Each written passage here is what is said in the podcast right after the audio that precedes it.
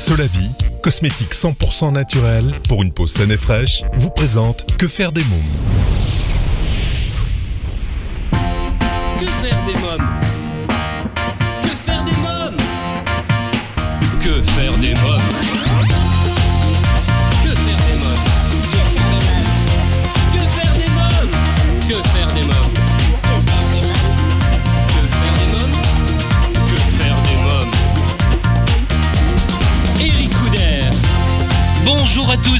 bienvenue, c'est Eric Couder. Je suis très heureux de vous retrouver pour ce nouveau numéro de Que faire des mômes, l'émission 100% pour les parents. Au sommaire, aujourd'hui dans À vos agendas, j'ai choisi de vous parler du film Les Schtroumpfs et le village perdu. Je recevrai également Frédéric Fapani von Lantringen. Euh, nous parlerons ensemble du raid international de solidarité qui aura lieu au Maroc du 29 avril au 2 mai. L'invité jeunesse Romain Julliard, directeur scientifique du programme Viginature et du programme d'histoire naturelle, nous parlerons de l'événement Apprenti explorateur au parc zoologique de Paris qui aura lieu jusqu'au 1er mai. Dans la rubrique Quand les enfants dorment, une interview exclusive du chanteur qui a vendu des millions de disques dans les années 80, Billy. Dans un instant, la rubrique Allo Eric, je serai en ligne avec Teddy Crétin, président fondateur de l'association Les Lutins du Phénix. Pendant toute l'émission, je vous invite, comme les semaines précédentes, à réagir sur les réseaux sociaux, Facebook, Twitter et Instagram, et à laisser vos commentaires sur quefairedesmoms.fr. Que faire des mômes? Tout de suite, Allo Eric. Mon rendez-vous téléphonique aujourd'hui est avec Teddy Crétin, président fondateur de l'association Les Lutins du Phénix. Oui. Bonjour Teddy Crétin, Eric Couder euh, de Que faire des mômes. Alors vous êtes euh, président fondateur de l'association Les Lutins euh, du Phoenix, une association pas comme les autres. Quelle est sa particularité? Alors la particularité, c'est qu'en fait, elle a été euh, montée par euh, donc trois personnes en l'occurrence. Donc il y a, il y a moi et euh, mes deux associés, donc Georges da Silva et, et Yazid Damer, et on s'adresse aux enfants qui sont soignés dans les services de cancérologie pédiatrique. Oui. Mais à la différence d'autres associations qui qui euh, ont vocation à s'occuper de ces enfants-là, euh, nous on a la, la chance par contre de ne pas avoir été confrontés à cette problématique. On a, des- on a tous les trois des enfants mais qui sont en bonne santé. Oui. Donc euh, c'est vrai que bah, ça nous amène à avoir peut-être une perception des choses qui est un petit peu différente parce qu'on est on n'a pas été confronté à, à ce- cette chose-là. Justement, j'ai des questions plus tard sur ce sujet. Alors, vous n'avez pas choisi comme nom d'association Les Lutins du Phénix par hasard. Pourquoi ce nom? Quelle est sa signification? Alors en fait euh, les, les lutins c'est la manière dont je désigne les enfants d'une manière générale et les miens particulièrement. Et, euh, et le phénix c'est euh, euh, bah, un nom que beaucoup de gens, enfin un surnom que beaucoup de gens m'ont donné parce que euh, j'ai eu un parcours qui n'a pas toujours été évident et je me suis toujours relevé. Et donc euh, renaître de ses cendres, c'est voilà, c'est ça exactement. Oui. Alors, vous êtes euh, à la base, vous me disiez euh, au début de cet entretien, vous êtes trois, trois journalistes. Alors, qui Mhm. compose cette association et quelle est la fonction de chacun?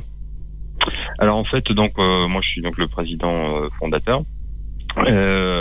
Ensuite, Yazid, lui occupe le poste de secrétaire, donc lui il est journaliste, notamment pour le magazine qui avait avec le journal Le Parisien le vendredi. Oui. Donc il s'occupe de la section high tech et il est également journaliste pour d'autres supports. Et, euh, et donc euh, Georges euh, Silva, euh, lui il est trésorier et euh, il est également donc euh, blogueur pour plusieurs sites internet spécialisés dans les nouvelles technologies. Et vous êtes youtubeur également, il me semble. hein? Voilà exactement sur donc une chaîne YouTube qui s'appelle l'école des fanboys en fait où on fait une émission mensuelle euh, qui dure une heure et demie à peu près où on revient sur euh, l'actualité euh, dans l'univers euh, Apple, Google et Microsoft euh, sous la forme d'un- match un peu. Moi, je suis l'arbitre Oui. et on accueille euh, tous les, les journalistes et autres youtubeurs spécialisés euh, dans les nouvelles technologies. Très bien. Alors, depuis combien de temps existe l'association? Alors l'association elle est récente hein, puisqu'en fait elle existe officiellement depuis le mois de novembre.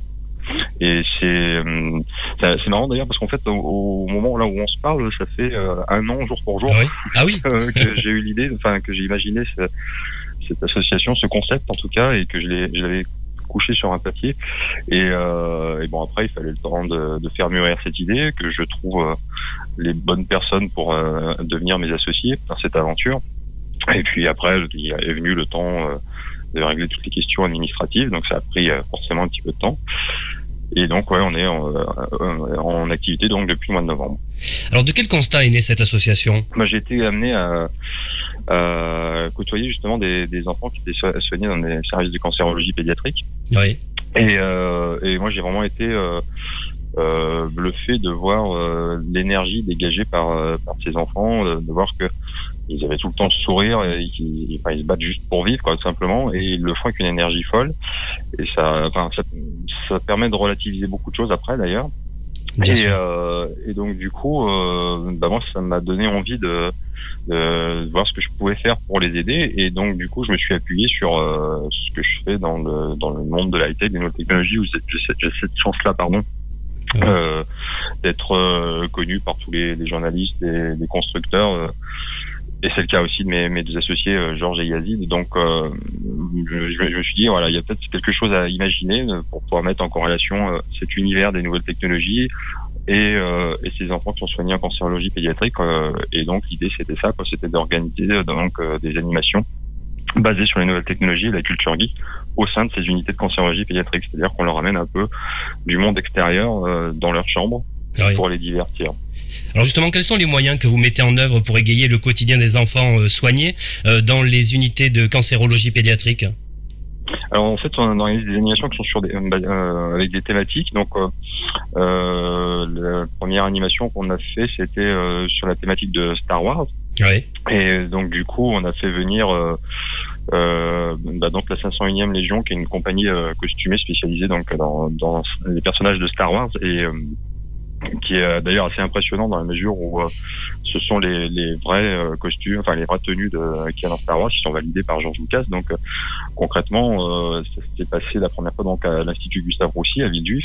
C'était en décembre Et, euh, dernier, il me semble. hein. Voilà, c'est ça exactement. C'était le, le 13 décembre dernier, et donc on a fait venir. euh, bah, il y avait un Kylo Ren, il y avait euh, des Stormtroopers, un Dark Vador, et, et donc euh, qui sont allés dans rendre visite aux enfants dans leur chambre, euh, où ils ont pu faire des, des, des selfies avec eux, parce qu'on avait un, un- également aussi euh, un partenariat avec un, un grand constructeur d'appareils photo qui nous avait euh, mis à disposition des appareils photo qui font des photos instantanées un peu à l'image des, des Polaroids dans le temps ce qui permettait aux enfants en plus de pouvoir conserver la photo, de garder un souvenir de cette journée-là. Et, euh, et puis là, donc, on, on est en train de travailler sur la deuxième animation qui, elle, sera, euh, bah, donc, sera sur la thématique des, des robots. Oui. Et pour faire un peu la transition avec la, avec la première, bah, parmi les robots euh, qui seront présents, euh, bah, il y aura un vrai R2D2. On a réussi à en dénicher un hein, qui est Ah oui. avec taille réelle, qui fait des vrais bruits. euh, et euh, il y aura aussi donc euh, des plusieurs robots euh, comme Nao ou Buddy qui sont euh, des robots assez connus dans le monde de la robotique et euh, on est assez content d'avoir pu obtenir l'accord de, de leur constructeur parce que c'est très compliqué à obtenir en général et bon là de fait pour cette cause-là ils ont ils ont tout de suite dit oui. Alors, pourriez-vous expliquer pour, pour nos amis auditeurs qui ne savent pas ce que c'est qu'un qu'un geek? Alors un geek, c'est quelqu'un qui est euh, bah, donc euh, très passionné par tout ce qui est les nouvelles technologies. Euh, donc voilà. Et après, on peut l'élargir aussi hein, un petit peu euh, au niveau cinéma, tout, euh, tout ce qui est l'univers de, de Star Wars, euh, de la science-fiction, et aussi des super-héros. Ça peut aussi rentrer dans parce que généralement les, les geeks, enfin ceux qu'on dénomine ainsi, euh, euh, sont également fans de ce genre de film. Oui. Alors, quelles sont vos ambitions? Alors nous, notre ambition, elle est, elle est toute simple. hein. c'est juste de pouvoir euh, offrir ce genre d'animation dans les services de cancérologie pédiatrique euh, sur l'ensemble du, territoire et pas uniquement à, Paris, parce que pour l'instant, c'est vrai qu'on nos animations, elles organisent euh, uniquement euh, à l'Institut Gustave Roussy à, à Villejuif. Mais euh, donc après, la la mission, ce serait de pouvoir le, proposer également euh, en s'appuyant sur des bénévoles euh, locaux à chaque fois euh, dans d'autres villes. Et euh, normalement, on, on va peut-être pouvoir organiser d'ailleurs une première animation euh, à l'hôpital de la Timone à Marseille euh, euh, au mois de juin, c'est en pour parler en tout cas. Oui. Et, euh, et donc, on a déjà été aussi contacté par d'autres hôpitaux dans d'autres villes. Donc euh, voilà, c'est surtout ça ce qu'on aimerait faire. Avez-vous l'idée justement de vous étendre sur l'Hexagone? Oui, oui, c'est ça, exactement. Euh, Là, euh, je sais que j'avais déjà des contacts avec d'autres euh, services de cancérologie pédiatrique, que ce soit à Lyon ou à Grenoble, euh, peut-être à Bordeaux aussi. Donc, euh, c'est, ça sera à voir ça dans, le- dans le futur. Après, le, le fait est que dès l'instant où on sort de Paris, euh, ça nous oblige nous à déplacer des gens, à déplacer du matériel. Et donc tout ça, ça a forcément un coût. Et euh, pour l'instant, nous, on a un tout petit budget puisqu'on vient de démarrer. Donc, euh, on, a, on a lancé euh, un programme de financement il y a quelques jours. Oui. Mais il faut le, il faut le temps que tout ça euh, se mette en place et euh, que les dons arrivent. Donc, euh, donc ça, ça on ne s'est pas fixé vraiment de, de, de, deadline. Donc, on verra le temps que ça prendra. Peu, peu importe. Le, le but, c'est que à un moment ou à un autre, on puisse effectivement ne pas se limiter qu'à Paris. Quoi. Très bien. Alors, il est rare euh, qu'une association soit créée par des parents d'enfants non malades. Euh, Qu'est-ce qui vous Ouais. a donné l'envie de donner de votre temps, de votre énergie?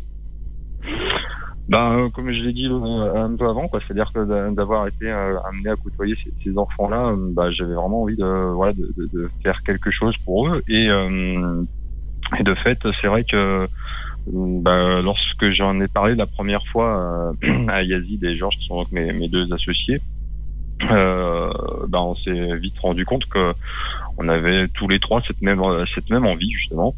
Et, euh, et voilà. Bon, après, on, nous, on a cette chance-là d'avoir des enfants effectivement qui sont pas malades, mais on a aussi le, point commun euh, avec mes deux associés d'être chacun de notre côté euh, bah, séparés de nos enfants puisqu'on est séparés de leur maman. Donc euh, c'est vrai que on, voit pas nos enfants tous les jours non plus, euh, même s'ils sont en bonne santé. Donc c'est quand même moins grave qu'avoir des enfants qui sont soignés dans un service de cancérologie pédiatrique. Mais c'est vrai que ça nous amène peut-être aussi à avoir un rapport à l'enfant qui est, qui est peut-être différent. Alors, quelles sont les valeurs que vous souhaitez véhiculer? Bah, la, la- la générosité, le partage.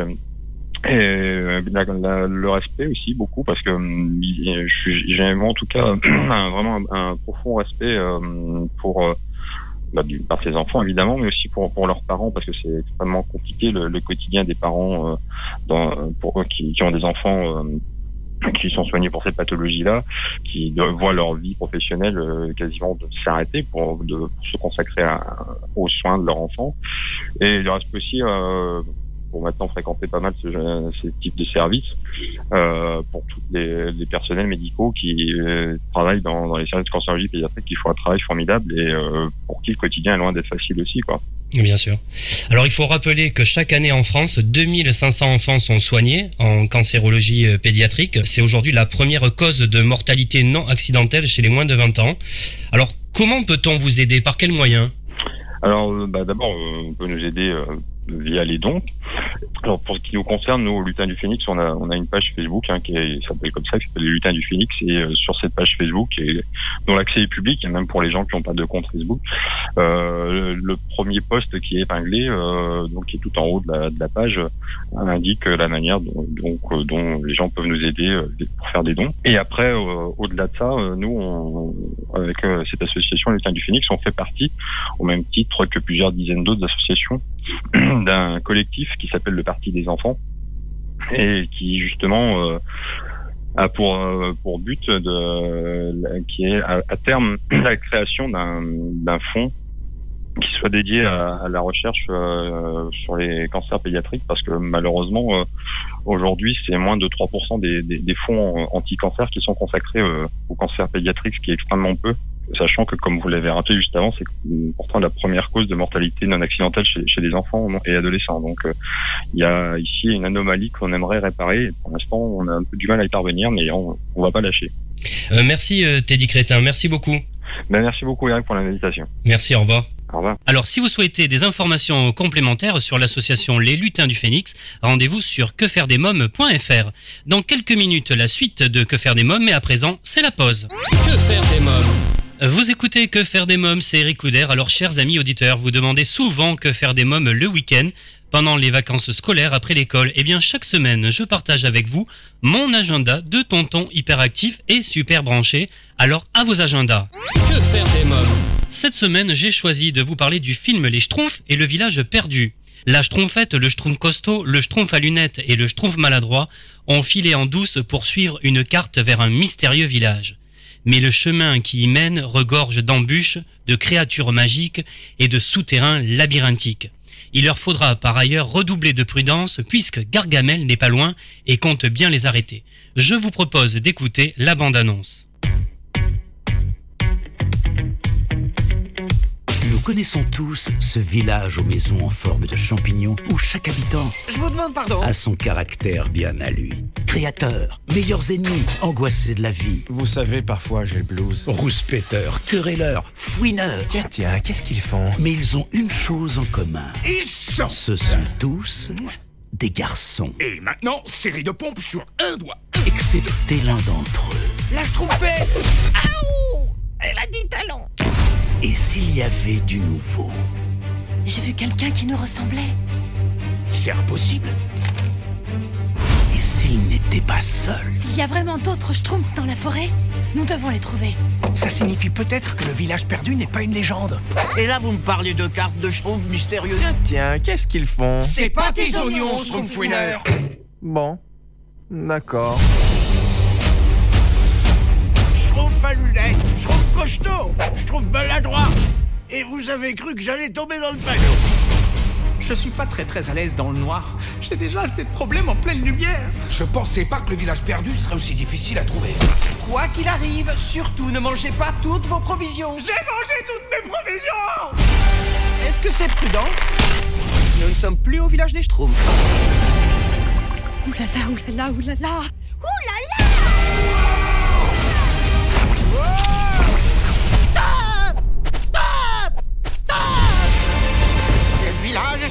perdu. Nous partons en expédition. Je leur ferai... Ah, hum, hum. Et eux, ils feront... Oh non, pitié. Et je leur ferai...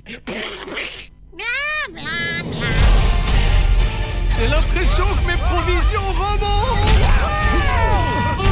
Qu'est-ce qui vous fait rire? D'où l'expression parle à mes fesses. Nous devons trouver ce village avant eux Rapace en approche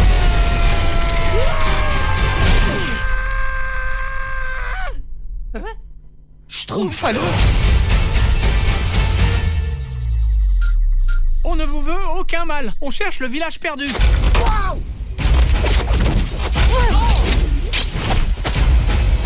Non de bleu Les copains, je suis vraiment mort de Schtroumpf Les Schtroumpfs et le village perdu.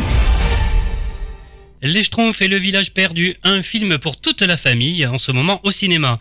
Si vous allez voir le film ou si vous l'avez déjà vu, je vous invite à jouer eh bien les critiques et à venir partager vos impressions avec la famille Que faire des mômes sur quefairedesmômes.fr. Allez, une opération qui me tient à cœur. Je me rendrai prochainement au Maroc pour suivre l'opération Raid International de Solidarité, un circuit au Maroc en véhicule d'époque qui aura lieu du 28 avril au 2 mai. Je reçois Frédéric Fapani Volantringen euh, pour nous en parler. Bonjour euh, Frédéric Fapani Volantringen. Bonjour euh, Eric. Alors vous êtes président de l'ONG CNRJ, une organisation non gouvernementale des cercles nationaux de réflexion sur la jeunesse. Alors votre ONG est implantée dans une vingtaine de pays dans le monde et sa démarche centrale est d'observer, de penser et d'agir sur la question de l'homme et plus particulièrement la jeunesse. Vous organisez du 29 avril au 2 mai un raid international de solidarité, un circuit au Maroc en véhicule d'époque. Alors qu'est-ce qui est prévu lors de cet événement? Alors, il s'agit justement d'un raid, comme vous l'avez vous l'avez indiqué, c'est-à-dire un déplacement en véhicule sur euh, quatre étapes, euh, un peu dans, dans l'esprit du Paris-Dakar, sauf que là, euh, on le fait en véhicule d'époque, donc c'est-à-dire que c'est pas une, une, un déplacement de compétition. Puis aussi, il y a une deuxième, euh, une deuxième, euh, un deuxième axe à cette, à cette, à cette euh, épreuve que nous allons que nous allons faire sur plusieurs jours, c'est le l'axe solidarité, hein, un raid solidaire. Donc c'est euh, aller vers les vers les gens et leur proposer des services et des choses par rapport à des diagnostics que nous avons repérés dans les zones où nous allons, passer. Voilà. Il s'agit pour nous évidemment de euh, rendre service à ces populations, mais aussi de créer un événementiel de manière à pouvoir parler euh, plus largement de notre œuvre. Voilà. Pourquoi avoir choisi le Maroc?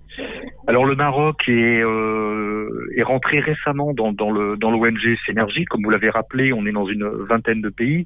C'est un pays qui s'est rajouté il y a deux ans, avec la particularité, c'est que nous nous, nous, nous ne développons pas à, l'étranger. C'est l'étranger qui vient nous voir.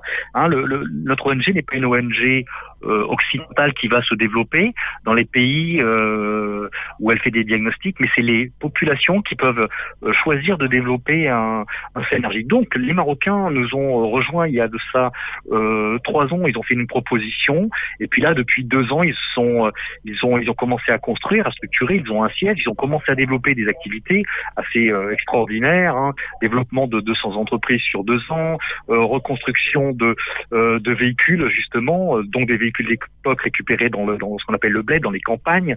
Et puis euh, là, euh, un événement qui vient un peu couronner ce travail qui est fait depuis plusieurs euh, années, ce fameux raid auquel nous allons participer. Et voilà pourquoi nous sommes au, Maroc. Il fallait bien que le président international de l'ONG se déplace sur ce raid pour un peu être dans, participer à ce couronnement de cette activité qui a lieu depuis deux ans. Voilà.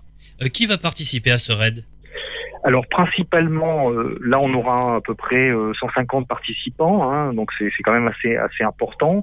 Je parle là avec euh, tout, hein, tout, tout, tout c'est-à-dire même la logistique.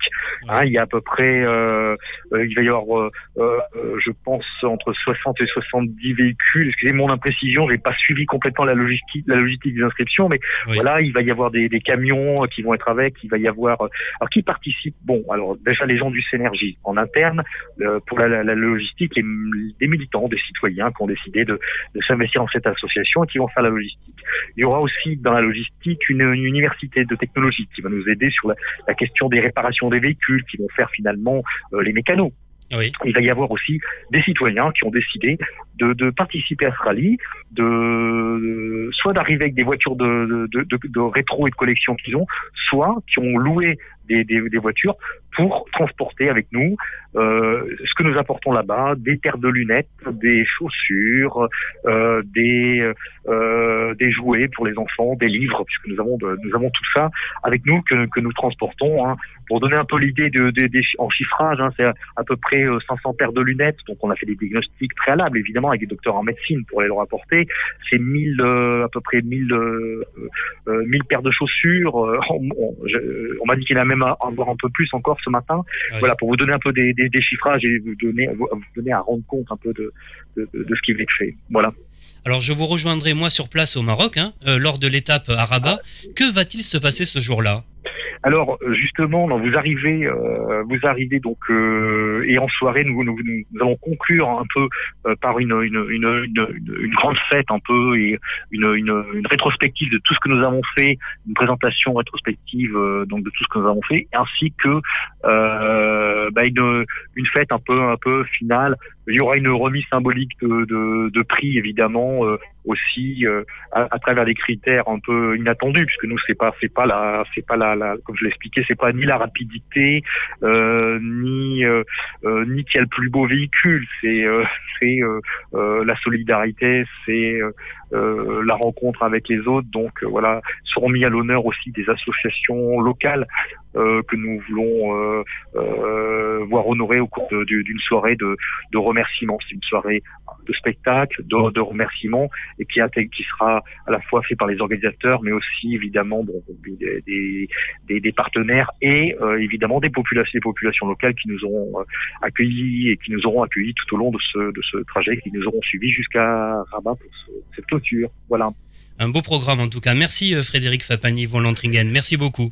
Euh, ben, merci à vous et puis euh, au plaisir de, de vous entendre et, et, vous plus particulièrement ben, de vous revoir là-bas au, Maroc euh, là pour faire le point sur nos, nos aventures peut-être journalièrement et puis après à cette fameuse soirée. Merci à vous. Bien. à bientôt. Merci à tous les auditeurs. Au revoir. Merci, au revoir. Si vous souhaitez des informations complémentaires sur le RAID international de solidarité, vous trouverez toutes les informations sur quefairedesmoms.fr. Que faire des mômes? Allez, c'est le moment de jouer avec notre partenaire Solavi. Solavi, cosmétique 100% naturel pour une peau saine et fraîche grâce à son colostrum. Exclusivité européenne, Solavi rend à votre peau ce que le temps lui a pris. Votre peau aimera Solavi. Solavi convient à tous les types de peau et lui donne éclat et luminosité. Comme chaque semaine, je vous propose, grâce à notre partenaire Solavi, de participer au grand jeu concours et de tenter de gagner des produits de beauté, femmes et hommes, de la gamme Solavi. Rendez-vous sur quefairedesmoms.fr, onglet jeu concours, pour tenter votre chance. Tout de suite, c'est l'invité jeunesse. Que faire des mômes? Je reçois Romain Julliard, directeur scientifique du programme Viginature et du programme d'histoire naturelle pour parler de l'événement Apprenti explorateur au Parc zoologique de Paris qui aura lieu jusqu'au 1er mai. Bonjour Romain Julliard. Bonjour. Alors vous êtes directeur scientifique du programme Viginature et du programme d'histoire naturelle et jusqu'au 1er mai, vous participez à l'événement Apprenti explorateur au Parc zoologique de Paris. Alors, avant de parler de l'événement, pouvez-vous nous expliquer quel est le rôle d'un directeur scientifique? Alors, le directeur scientifique, il va un petit peu coordonner euh, tous les programmes de Viginature, hein, puisqu'il s'adresse euh, à, différents euh, publics, les agriculteurs, les, les, le grand public dans son jardin, euh, les ornithologues, les botanistes, donc des, des spécialistes, et puis euh, des, des, enfants, que ce soit à l'école ou, euh, ou avec des adultes. Très bien. Alors parlons maintenant de l'événement Apprenti Explorateur. Dites-nous un peu plus, quel est le programme? Que va-t-il se passer?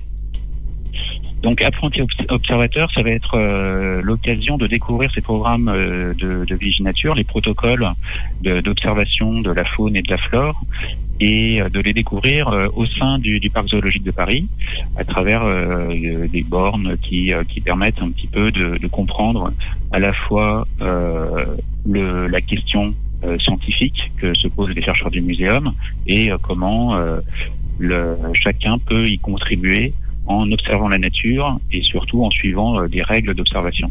Vous allez intervenir tout au long de la journée euh, où il y a des heures précises, un moment précis?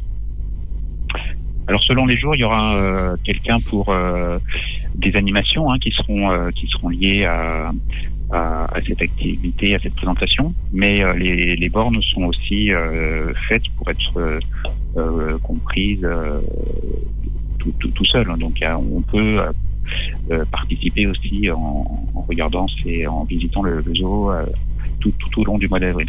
Très bien. Quelles seront les activités proposées aux visiteurs?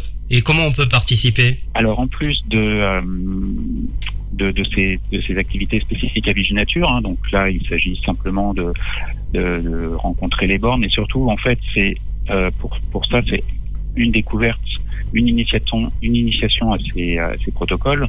Et ces protocoles, si, on est convaincu, eh bien, on va les faire ensuite dans, dans son jardin tout, tout, au long de, de l'année. Donc c'est euh, c'est une formation qui, euh, une, initiation que, qui a vocation à être reproduite ensuite euh, en dehors de, en dehors du zoo. Euh, il y aura tous les samedis un, un escape game aussi qui, qui était prévu, donc un, un grand jeu à l'intérieur de, de l'enceinte du, du zoo. Euh, donc là, c'est réservé, euh, il faut s'inscrire à l'avance. Oui. Voilà. Et puis euh, d'autres d'autres activités qui seront proposées euh, qui seront proposées à, à l'accueil, qui seront vraiment dans, dans cette euh, idée que euh, le zoo c'est une fenêtre sur des animaux sauvages en cage, mais c'est aussi une fenêtre sur la nature qui, qui nous entoure, cette nature ordinaire, et que c'est un, un, petit coin de, de nature euh, auquel on peut aller euh, comme ça le, le week-end ou en semaine pendant les vacances. Dans quelques minutes, la suite de mon entretien avec Romain Julliard, mais pour l'instant, faisons une courte pause. Que faire des mômes? Vous écoutez Que faire des mômes, l'émission 100% pour les parents. Je vous propose d'écouter la suite de la rubrique L'invité jeunesse. Que faire des mômes? Sans plus attendre, écoutons la suite de mon entretien avec Romain Julliard, directeur scientifique du programme Viginature et du programme d'histoire naturelle. Alors justement, comment les familles et les enfants vont-elles pouvoir devenir acteurs de la biodiversité locale? Alors, pour euh, toujours euh, Viginature, euh, par exemple, on, vous allez découvrir que euh, les chercheurs du muséum s'intéressent aux papillons et aux escargots dans, dans les jardins oui. euh, pour comprendre comment euh, finalement la, la biodiversité, euh, ces espèces euh, rentrent dans la ville, s'accoutument à, à, à, la ville. Et donc on a besoin de, de beaucoup de points d'observation qui vont euh, finalement des jardins qui sont en, à la campagne, en banlieue ou, euh, ou tout près ou, ou au centre-ville pour avoir comme ça des, des mesures euh, comparables de la quantité de papillons ou d'escargots ou d'oiseaux qui sont euh, dans, dans ces jardins. Donc on va proposer des, des, des protocoles d'observation. Euh, par exemple, pour les escargots, il s'agira de mettre une planche en bois dans son jardin qu'on va soulever euh, une fois par mois pour voir euh, comment ils sont colonisés par les différentes espèces d'escargots.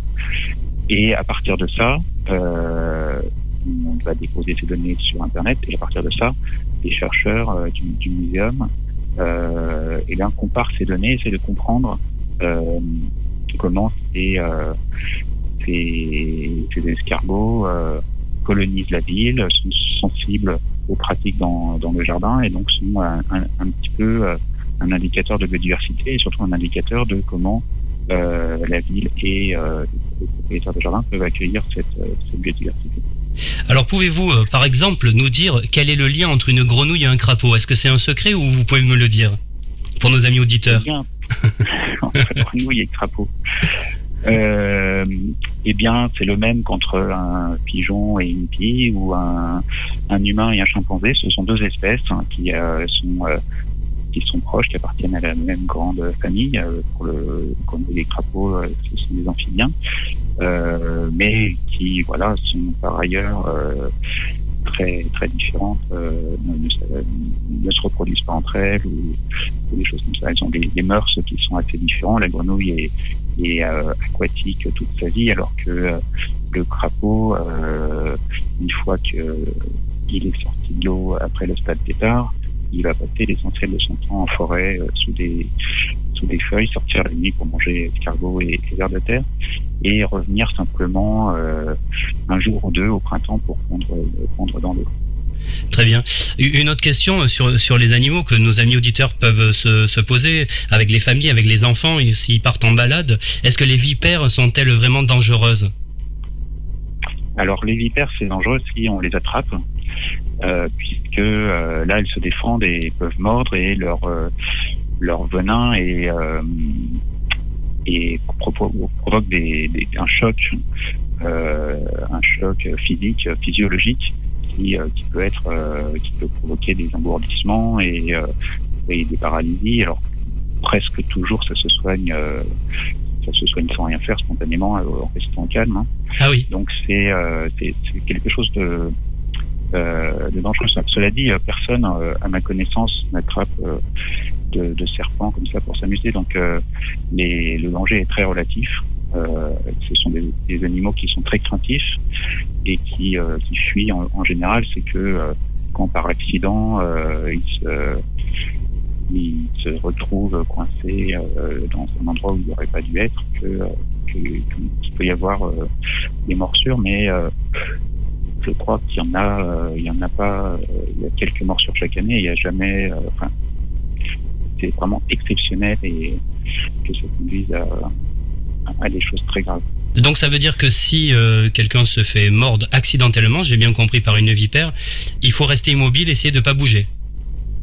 Voilà, il faut surtout ne pas paniquer, appeler les secours qui, euh, qui dans certains cas administrent un sérum, mais euh, en général ils surveillent surtout que l'évolution est favorable.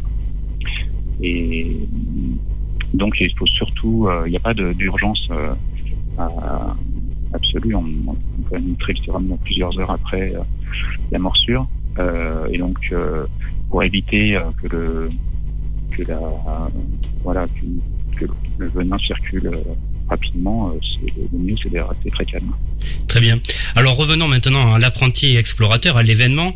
Euh, quel est le véritable enjeu de ce programme proposé aux visiteurs? Il y a deux, il y a deux pro, pro enjeux. Hein. C'est de d'abord de découvrir que dans que la ville, le milieu urbain, euh, euh, tout près de chez nous, il y a une biodiversité. Elle n'est pas simplement dans des cages et dans des eaux, elle est témoin d'une biodiversité remarquable lointaine. Euh, ces espèces sauvages, elles, vivent à côté de nous et on peut euh, très facilement apprendre à la reconnaître, mettre des noms dessus, que des papillons deviennent euh, des belles dames, des vulcains, des, des pans du jour.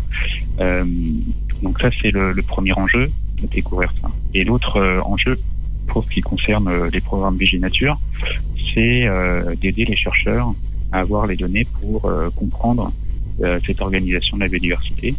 Euh, il y a beaucoup d'espèces, ces espèces interagissent entre elles, c'est quelque chose de complexe. Et euh, ce qui nous intéresse tout particulièrement, c'est de voir comment euh, le climat, l'agriculture, la ville vont conduire une certaine organisation de, cette biodiversité. Donc on a besoin de, ces données d'observation, y compris euh, d'observation du public, parce que le public euh, apporte des données aussi qui sont euh, dans, sur les pratiques dans le jardin, ou des, des, des endroits qu'on a du mal à observer euh, par ailleurs. Très bien.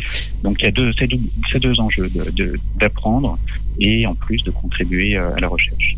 Alors avez-vous quelque chose à rajouter, un, un point euh, essentiel euh, qu'on aurait oublié de, de, dire? Oh bah que c'est aussi euh, l'occasion. là c'est le, le printemps, c'est un des meilleurs moments pour aller visiter le zoo. Donc c'est un double un double avantage de, de voir aussi ce, cet endroit qui est quand même assez fascinant. Très bien. Merci Romain Julliard, merci beaucoup. Je vous en prie. Si vous souhaitez des informations complémentaires sur l'événement Apprenti Explorateur au Parc Zoologique de Paris, je vous invite à vous rendre sur quefairedesmoms.fr. À présent, c'est la rubrique Quand les enfants dorment. Que faire des mômes? Il a vendu des millions de disques dans les années 80 alors qu'il n'était encore qu'un enfant. Souvenez-vous du préado aux allures de rocker avec une banane sur la tête. Billy m'a accordé une interview exclusive. On écoute. Bonjour Billy. Bonjour. Alors le 30 avril prochain et pour le plus grand plaisir de vos fans, vous remontez sur scène. Quel est le programme de oui, cette avec... soirée? Oh, Le programme, c'est une heure de spectacle, passer des bons moments, euh, très très très familial. Enfin, plus ou moins en famille. J'appelle ça en famille parce que de temps en temps, j'aime bien faire des petits spectacles où on peut se permettre de, comment t'expliquer, de donner plus encore oui. euh, dans un spectacle et puis euh, c'est plus familial c'est voilà c'est voilà je peux je peux jouer avec les gens euh, en, en, en, voilà enfin bon tu, tu me comprends ça veut dire que j'aime bien faire des spectacles où on passe de bons moments où euh, où on est très très très très famille très famille oui. voilà alors comment Alors je, je, vais essayer de te dire tu, hein, parce qu'on s'est dit on va dire la vérité. Hors antenne, Avec on se tutoie. Tu peux me dire tu. voilà. Ouais. Mais ça va Si être des, des tu et des vous un petit peu, hein, mais bon. euh, alors euh, Ne com- t'inquiète pas. comment tu te sens alors euh, euh, Comment comment tu te prépares euh, pour ce cette remontée sur scène? Oh bah tu sais, je me prépare euh, normalement. euh, Je voilà quoi. Ça fait euh, ça fait plus de 30 ans que je fais ce métier. Je passe, je, je, je voilà, je, je, je reste naturel et euh, et ça passe comme une lettre à la poste. Je pense que c'est voilà et c'est pour ça que j'ai un petit public où, euh, où on passe de bons moments. Et puis j'essaye aussi quand on, on fait un nouveau spectacle comme le théâtre de Galabru, Oui. euh, de, de, de, de faire de faire un nouveau titre, de, de composer, de voilà d'écrire, de de, de de, de leur de leur donner de leur donner un, un nouveau titre, de leur euh, voilà quoi. Oui, c'est le C'est des théâtre. titres qui sont qui sont qui seront faits normalement euh, pour le théâtre. Après euh, après on verra bien pour la suite, mais voilà. Alors dans les années 80, tu es adulé par des millions de fans. Au départ, j'ai rencontré le producteur des Forbans. Enfin, avant de rencontrer le, compo- le- le producteur, j'ai rencontré un compositeur qui composait quelques titres comme ça et qui euh, qui travaillait aussi de temps en temps avec Jean Lassaigne, qui était le, le producteur des Forbans, qui est toujours, je pense. Et euh, on a voulu, on a voulu euh, au départ écrire des choses. Quand, quand j'ai rencontré le compositeur, j'avais 9 ans. Hein. Ah oui, Alors c'était en 79, voilà. d'accord. Après, comme mon frère écoutait un peu du Elvis Presley, Oui.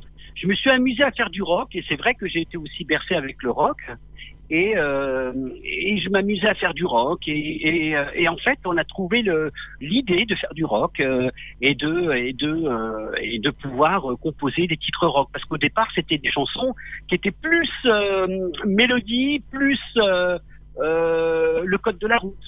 Alors Ouais. c'était un enfant qui parlait du code de la route. Après il y avait une chanson qui s'appelle tous les animaux. Enfin c'était euh, voilà quoi, c'était à l'époque, hein, c'était, mais c'est un truc que tu gardes quand même toujours en mémoire parce que la mélodie j'ai toujours. Et ensuite, quand on a travaillé comme ça, il m'a présenté à Jean Lassène Oui. et euh, on a commencé à essayer d'écrire des chansons et on a fait Chante et mets tes baskets. C'était pas créé parce que c'était une reprise Oui. et Chante et mets tes baskets normalement c'était ma chanson. Ah oui. Mais comme je ressentais pas cette chanson-là et que ça ne passait pas, et puis, vous savez, vous êtes obligé au départ de créer un concept. Un enfant, euh, chanter, mettre tes baskets, on voyait plus un groupe qu'un enfant. Oui. Alors c'est pour ça qu'on a créé ensuite autant de surprises parties. Où là, ça m'allait, ça m'allait très très bien. C'est, ça me mettait plus, euh, plus euh, euh, enfant. Oui. Voilà. Alors, qui a eu l'idée de ce look avec la banane, euh, enfin, le, ce look de rocker? Bah, disons, disons que je me suis amusé à faire la banane avec ma maman. Et puis, euh, et puis ça passait très très bien. J'avais la tête qu'il fallait pour. Parce que vous avez des têtes qui ne passent pas avec une banane. Et j'ai voulu faire une petite banane. Et puis j'ai fait une petite banane. Et finalement, c'est resté, euh, c'est resté tous les tous les moments où je faisais du rock. Voilà. Oui. Alors, à 14 ans, tu reçois ton premier disque d'or avec autant des surprises parties. Tu- voilà. tu en- Autant de surprise party, oui. Oui. J'ai vendu, j'ai vendu exactement euh, plus de 800 800 000 euh, ventes. C'est énorme. 45 tours. Oui, bah ça fait disque d'or. Eh oui. Ensuite, il y a eu Bye Bye. Bye Bye, exactement. On a tourné en Grèce, le petit clip en Grèce, qui était, euh, qui était très sympa, Oui. qui a fait aussi disque d'or. Tu as enregistré à Londres, hein, il me semble. hein Alors, on a enregistré à Londres avec les musiciens de Shakin' Stevens. Oui. Euh, un- ça- on a passé un bon moment. Et, euh, et voilà, quoi. Enfin, c'est, un autre univers. alors, alors que toi, enfin, tes potes étaient sur les bancs euh, du collège, toi, tu tournais. Quel souvenir gardes-tu de, de cela? À l'école, c'était plus, euh, bah, c'était plus un petit peu de la jalousie, pas, pas au niveau enfant, parce qu'au niveau enfant, on s'entendait très bien. J'avais des copains, euh, je m'entendais très très bien. Mais c'est malheureusement au niveau des profs. Ah oui? Ou comme des fois je rentrais un peu tard et que j'étais un petit peu fatigué, un petit peu beaucoup même.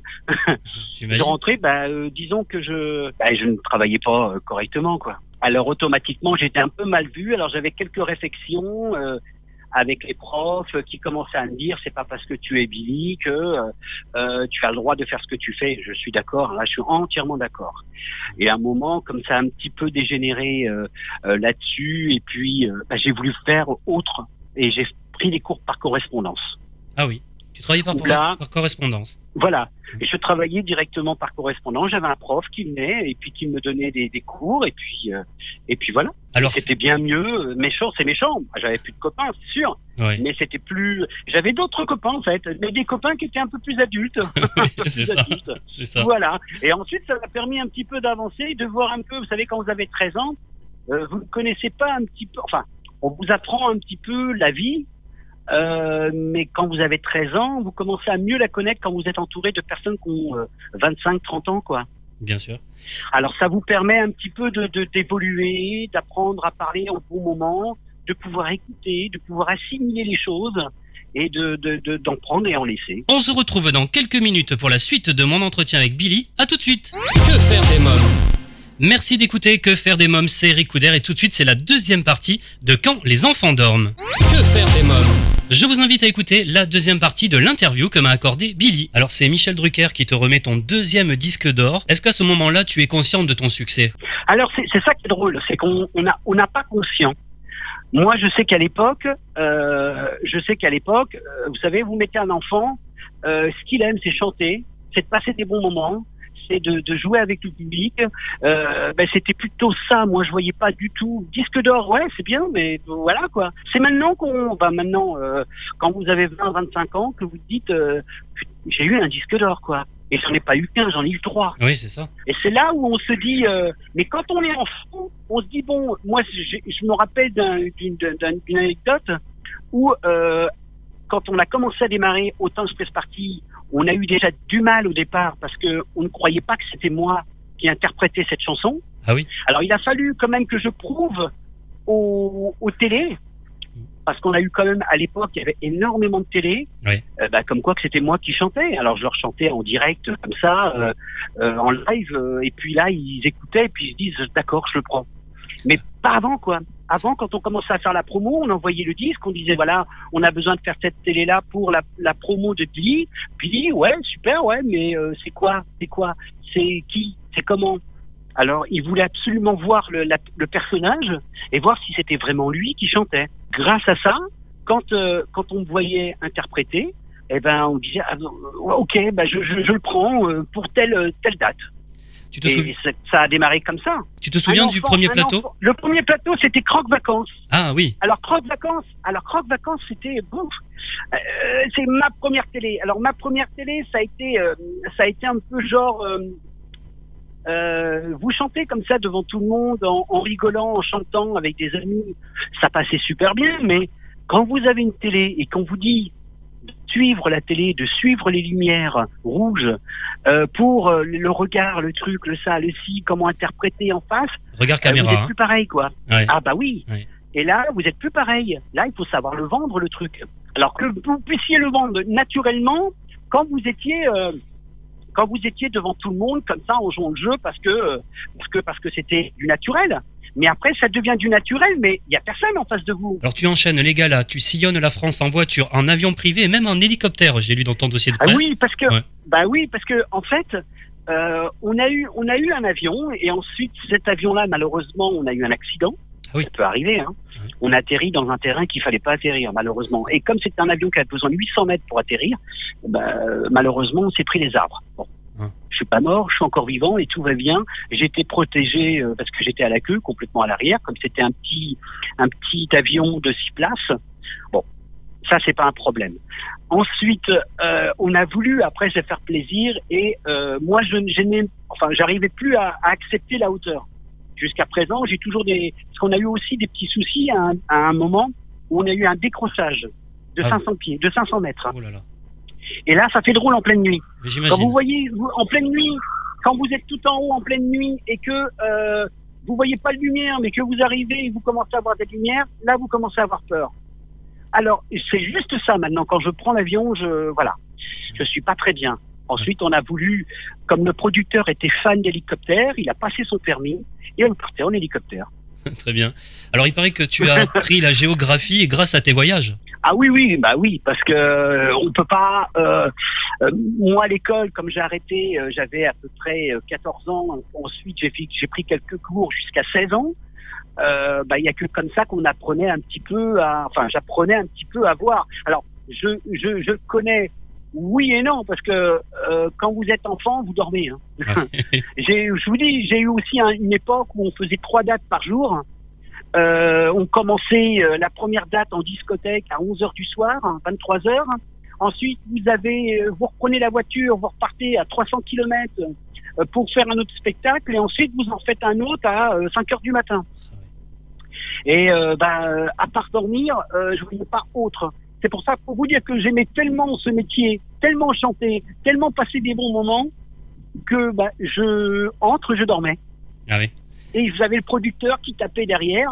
Allez Billy, hop, c'est le deuxième gala. Ou allez Billy, c'est le troisième. Et c'est bon, entre on rentre, tu pourras dormir.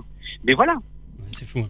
C'est des petits moments qu'on se rappelle. C'est comme les moments, les moments que, que j'ai j'ai passé avec les Forbans ou à l'époque euh, on avait, on était dans un hôtel, on était en spectacle et dans ce spectacle-là, euh, bah je sais pas ce qui s'est passé. Euh, Les Forbans ils m'ont pris ma clé, les clés de mon hôtel, ils m'ont vidé toute la chambre. Ah oui. Voilà, ça c'est des gags des Forbans. Voilà. D'accord, super.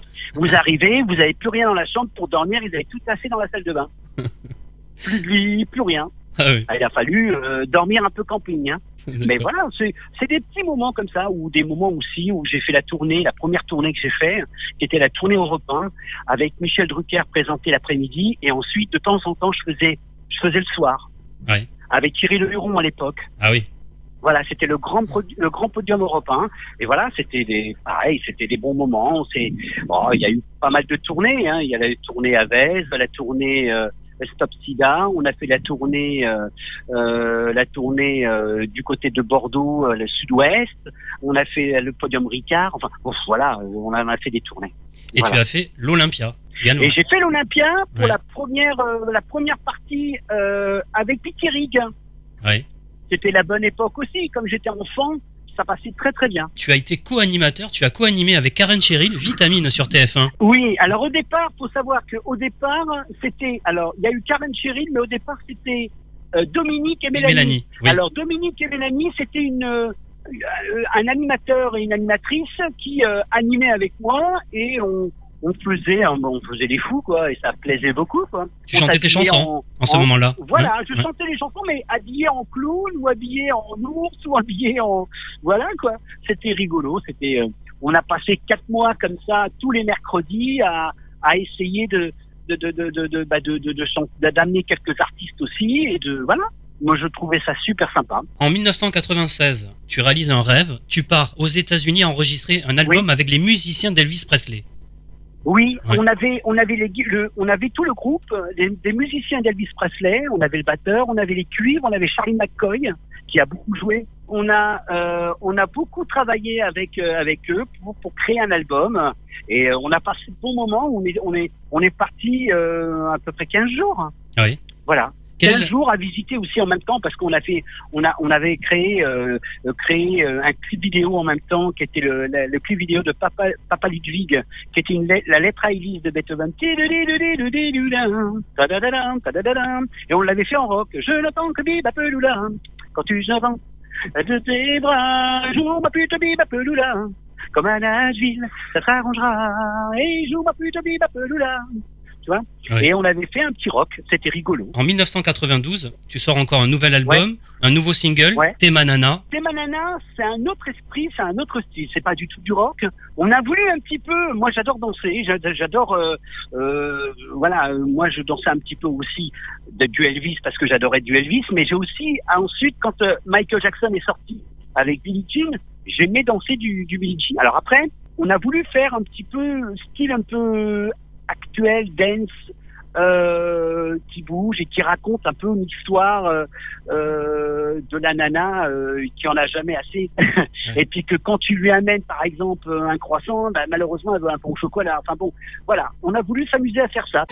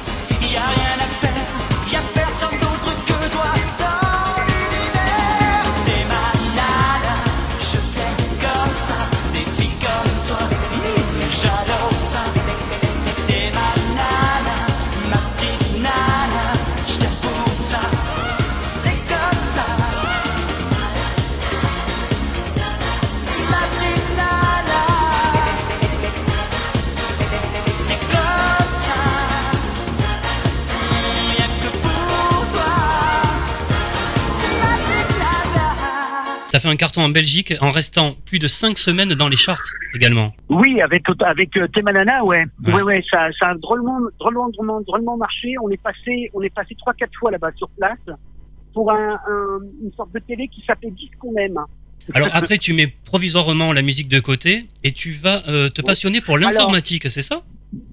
Oui, ouais. Ben oui, parce qu'en fait, euh, vous savez, le, le métier est tellement dur.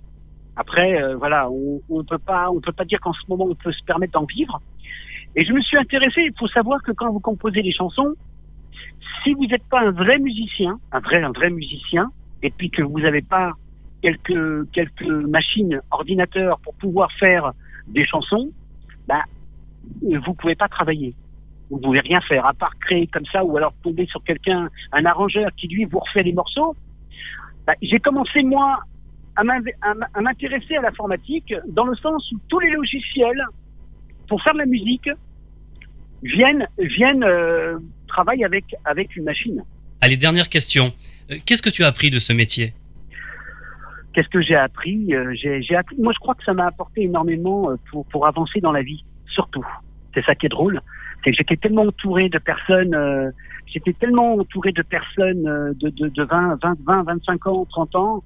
Ça m'a permis de, voir les choses, de pouvoir évoluer, de, créer une famille, de pouvoir, euh, euh, euh, je sais pas comment vous dire, me, me mettre en, voilà, de rentrer dans la vie et puis euh, et puis euh, c'est tout. Enfin bon, moi je sais que le métier m'a apporté beaucoup dans le sens où j'ai eu la chance d'avoir vendu des disques, d'avoir eu la chance de de- d'avoir des personnes qui ont cru en moi. Et puis euh, et puis voilà, ça vend, ça vend, ça vend pas, tant pis, je me fais plaisir, je m'éclate. Donc le 30 avril prochain, en plus, tu remontes sur scène et on, est, on en est très heureux. Voilà. Voilà. Merci beaucoup en tout cas. Bah, c'est moi qui te remercie, Billy. Merci beaucoup. Hein. Billy en concert le 30 avril au théâtre Montmartre Galabru. Si vous souhaitez des informations complémentaires, vous trouverez un lien sur quefairedesmoms.fr. Et bien voilà, nous sommes au terme de l'émission. Merci d'avoir été à l'écoute de ce nouveau numéro. Je voudrais remercier nos invités, euh, Frédéric Fapani, Von Lantringen, Romain Julliard, Billy, Teddy Crétin également. Comme chaque semaine, j'embrasse très fort ma petite nièce Erika. Je vous invite à vous abonner à la newsletter de l'émission en vous connectant dès maintenant sur quefairedesmoms.fr. N'oubliez pas de nous suivre sur les réseaux sociaux, Twitter, Facebook et Instagram. Que faire des mômes pour aujourd'hui, c'est terminé. Bye bye